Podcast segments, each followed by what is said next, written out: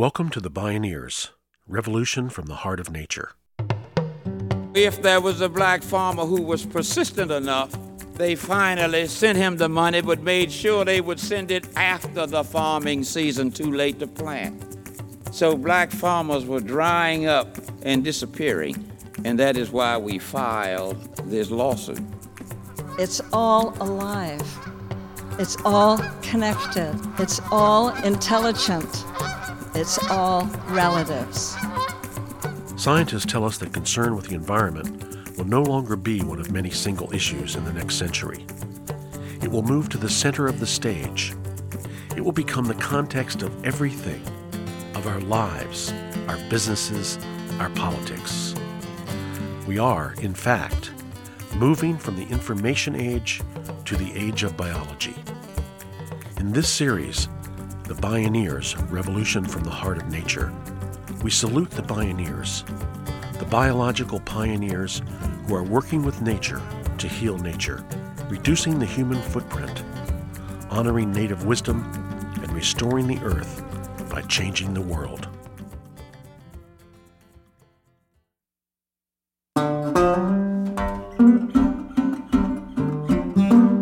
Family and traditional farmers have been leaving the land because they can't make a living farming. But this attrition has been even more severe in the African American community. Black farmers have been leaving the land at three and a half times the rate of other farmers. Around 1920, there were a million black farmers in the United States. Today, there are about 18,000 left, and fewer than 175 of them are under the age of 60. So we face the extinction of an entire, incredibly rich and vital rural culture located mostly in the southeastern United States. It turns out that this loss of black farmers is less due to farming practices than it is to generations of institutional racism. In this program, we hear from a hero who has come to the aid of the black farming community. Join us for the next half hour for Honoring the Heritage of Black Farmers on the Land with J.L. Chestnut. My name is Michael Toms. I'll be your host. Welcome to the Bioneers Revolution from the Heart of Nature.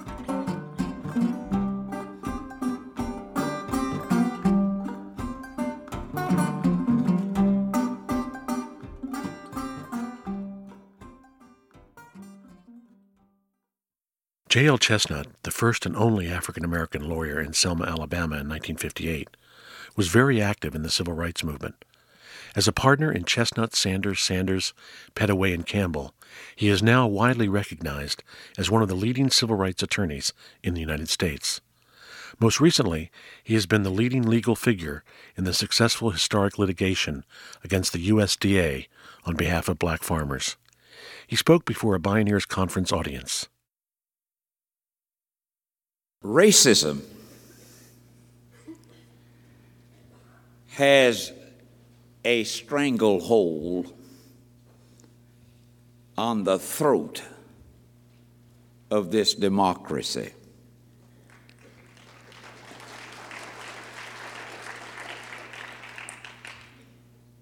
This democracy has many problems but racism has a stranglehold on the throat of this democracy. And that has been the case since 1619, when the first slave ship docked at the shores of what is now the Commonwealth of Virginia. And it is such an awful thing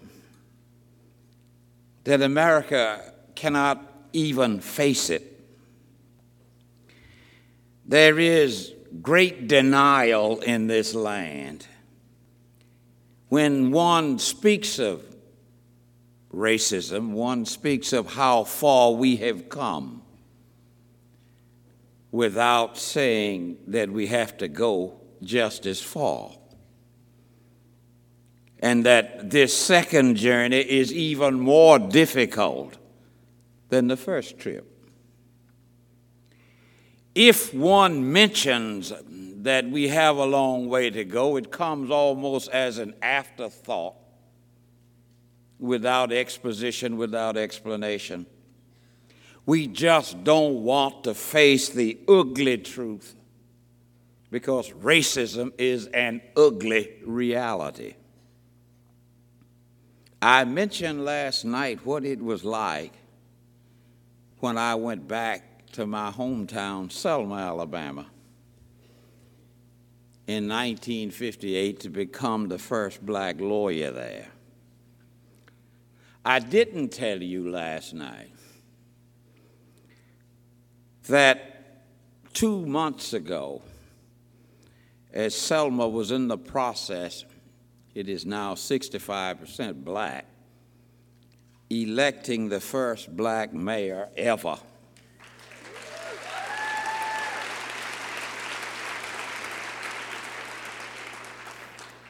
I didn't tell you that in the process of that campaign and that election two months ago,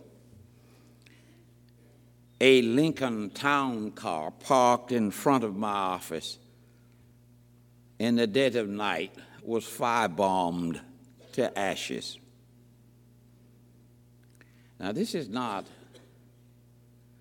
35 years ago, this was two months ago. I didn't tell you last night that over the last 40 years, my life has been threatened more times than a Hollywood cowboy.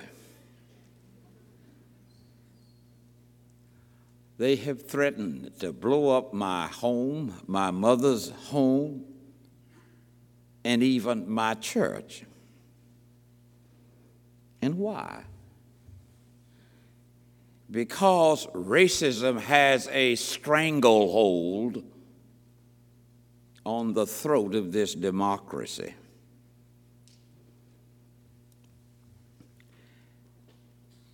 I was sitting in my office, and farmer after farmer would come in to tell me about he was nearly losing his land, his small farm. Oftentimes, it had been in his family since the end of the Civil War. And that he was losing this land primarily because of the government. And I've been fighting the government so long that I can hardly remember when it was a time that I did not have at least five lawsuits pending against the various entities of the federal government, which is like an octopus. And we, we began to take a look at the situation of these poor farmers. And I expected to find an ugly story. My life is about dealing with ugly stories. That's why I went back home. But I didn't expect to find what was there in relationship to these poor little black farmers and perpetrated on them by their government. They were indirectly being run off the land by people who were supposed to protect them. And then I, I learned that the, that the United States Department of Agriculture was huge even by government standards. That here was a monstrosity that half the time didn't know whether it was going or coming. and that it had an active presence in every county in the United States, and that it expended billions and billions of dollars to farmers, and that it was granting that money, lending that money in every one of these counties and in the possessions of the United States through what it called local committees. And these local committees were always the richest, most well connected white farmers in the county. And they decided who got what when, and black farmers didn't. You, a black farm, in some places, believe it or not, black farmers could only go on Wednesday. And they were being told, We don't have any money, we're out of money. Or if there was a black farmer who was persistent enough, they finally sent him the money, but made sure they would send it after the farming season, too late to plant. And what you did last year affects whether you get money this year. So black farmers were drying up and disappearing. And that is why we filed this lawsuit. And the Justice Department came forward in the courtroom in Washington and announced that it was representing USDA. Now, if that is not a mess, I, have, I don't know what is. One huge bureaucracy representing another huge bureaucracy and all running from the truth. And the court said, Well, Mr. Chestnut, are you suing on behalf of all of the black farmers in the United States? And I said, Joanna, you, you have it right. and he said, well, well, well, how much money are you really talking about? And this was this is a liberal judge appointed by Bill Clinton. So you can imagine what the situation. Well, never mind.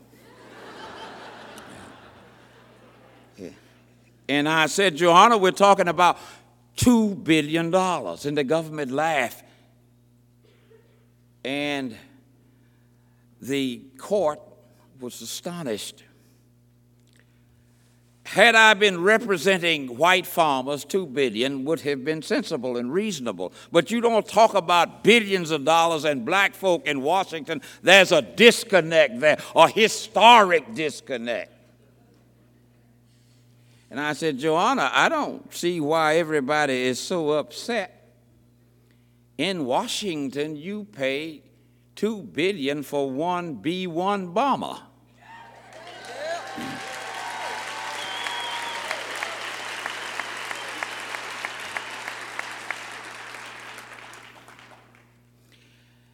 And the Justice Department notified the President of the United States that he didn't have anything to worry about. The lawsuit would be dismissed. The lawsuit was not dismissed.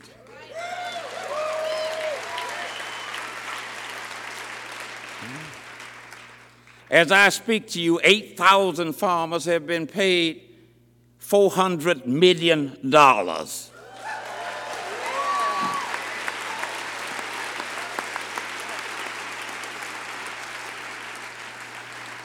For those few farmers who had documentation. They didn't have to go into track A and accept the $50,000. They could have a mini trial in Washington, and whatever they could prove they lost, they would be entitled to it, which means that some farmers went in on food stamps and came out millionaires. It is the largest class action in the history of this country.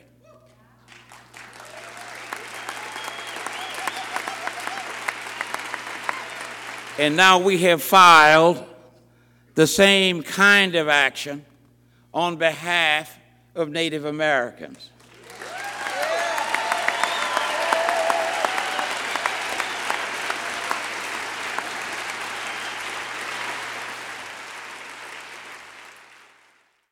When we return, more from J.L. Chestnut, honoring the heritage of black farmers on the land. My name is Michael Toms. You are listening to The Bioneers Revolution from the Heart of Nature. And I know God is only prayer way. And I know God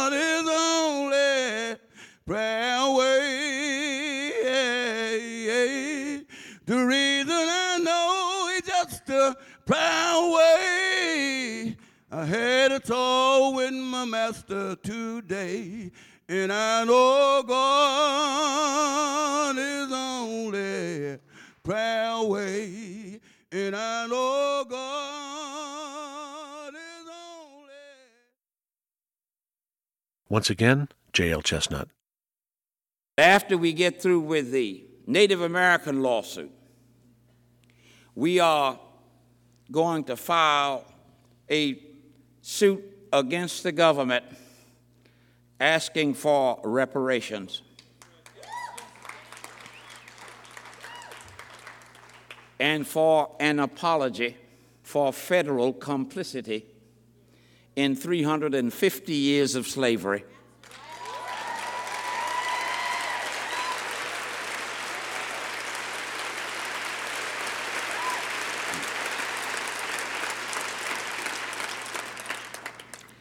We want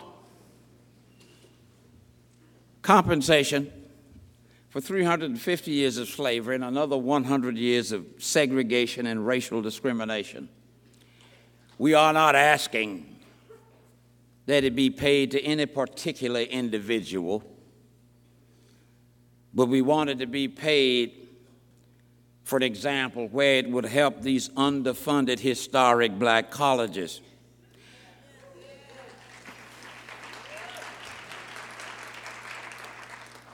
Or that it will go into the inner city with some real reforms.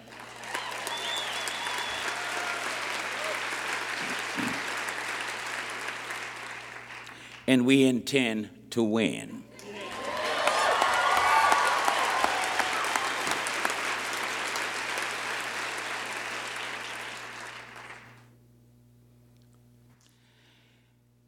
Racism has a stranglehold on the throat of this democracy.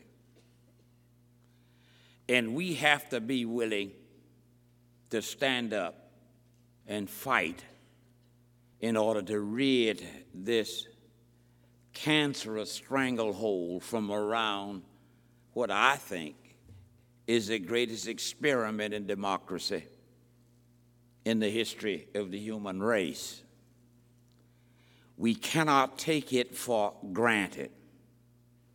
Our enemies are many, well heeled. But I can remember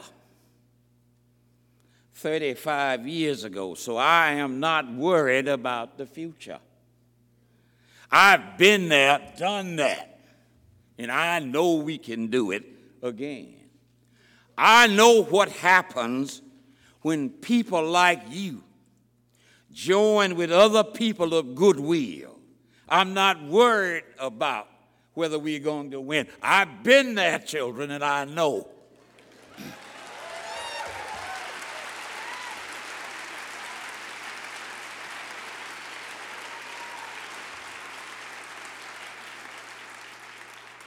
the dedication that I have seen here in the last two days warms my old heart. I leave here reinvigorated. You have done wonders for me. I'm so glad to know you.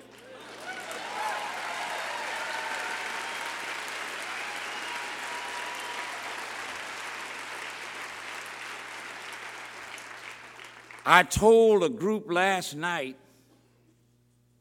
about a time in a little church in Marion, Alabama, more than 35 years ago.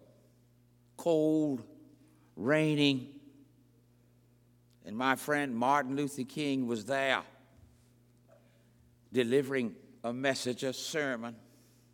We had about 300 people in the church and the FBI, the Fumbling Bureau of Investigation, came to, to tell us we had to vacate the building because they had a telephone call that somebody had planted a bomb in or near the church.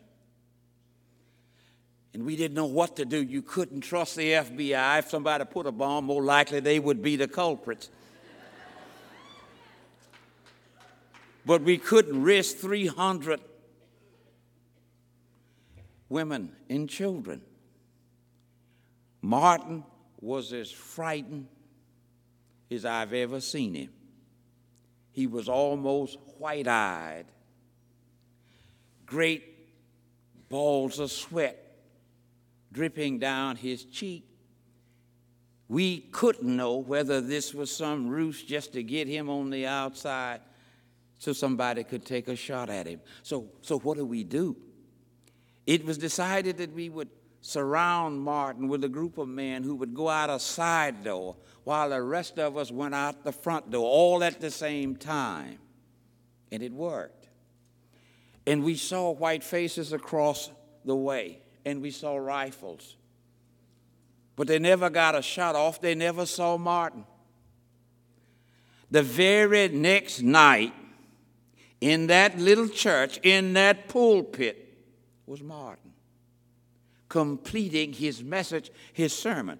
That's dedication.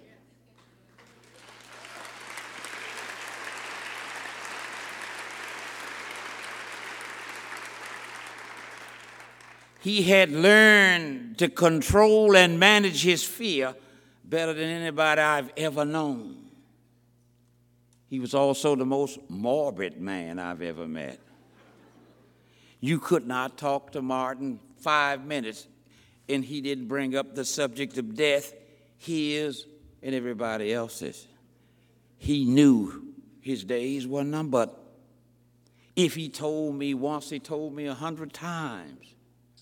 They're going to keep coming back until not one of us is left standing. And he was almost correct. But that didn't stop him. It didn't stop me.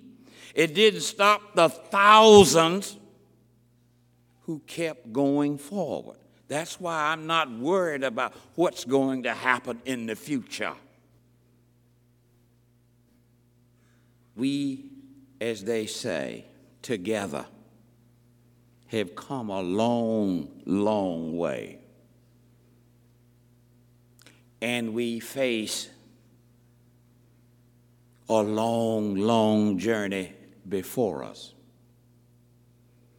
But we will make it, children, because when good people decide to get up, when good people decide to stand up, when good people decide to look up, when good people decide to reach out, when good people decide to stay up, we can make mountains move, trees tremble.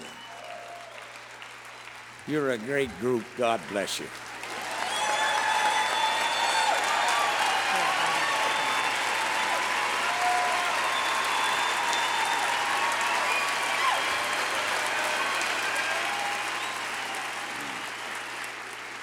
J.L. Chestnut. Many in the environmental movement speak about the importance of having a sense of place, of connection to the land and to the community. J.L. Chestnut is a man who, despite intense hostility and very, very real jeopardy, has stood his ground in one place for nearly all of his life, fighting for justice and for community based solutions. Too often we're daunted about the fate of the planet and the power of our opponents. J.L. Chestnut is someone who offers us living proof that courage and persistence can make magic. That things can change a lot in just one lifetime, and that your opponents may seem tough, but the bigger they are, the harder they fall.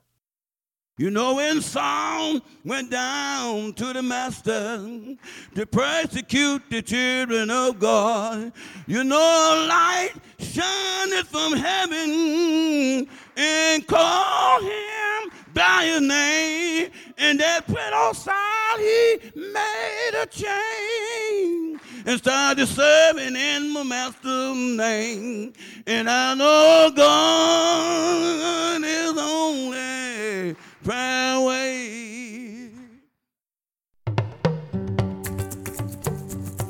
Honoring the heritage of black farmers on the land.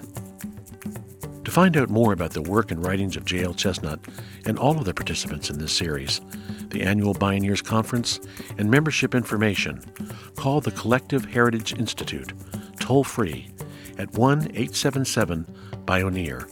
That's 1 877 246 6337. Or visit the Bioneers website by directing your browser to www.bioneers.org. Portions of the script for this program were drawn from the work of Kenny Ausubel. Special thanks to Ron Sunsinger at Sunsinger Sound, Sarah Bauman, and to Conference Recording Services Richard Page and Michael Brandt for conference recordings. The opinions expressed in the Bioneers radio series are those of the commentators and not necessarily those of the funders, the Collective Heritage Institute, or New Dimensions Radio. The Bioneers, Revolution from the Heart of Nature, is a production of New Dimensions Radio, distribution by the New Dimensions Broadcasting Network. Executive producer Michael Toms, producer Neil Harvey, managing producer Justine Willis Toms, associate producers Catherine Vibert, Jeff Westman, and Rose Holland, media relations and distribution Giovanna Perrine and Christina Fleming, assistant to executive producer Beck Kagiyama, financial administrator Deborah Pollock, listener services Tom Greenaway. Website design and administration, Joni Springer. Our theme music is taken from the album Journey Between by Beyond and used by permission of Hannibal Records, a Rykodisc label. My name is Michael Toms. On behalf of everyone at the New Dimensions Broadcasting Network, I'm wishing you well. This is program number 2882.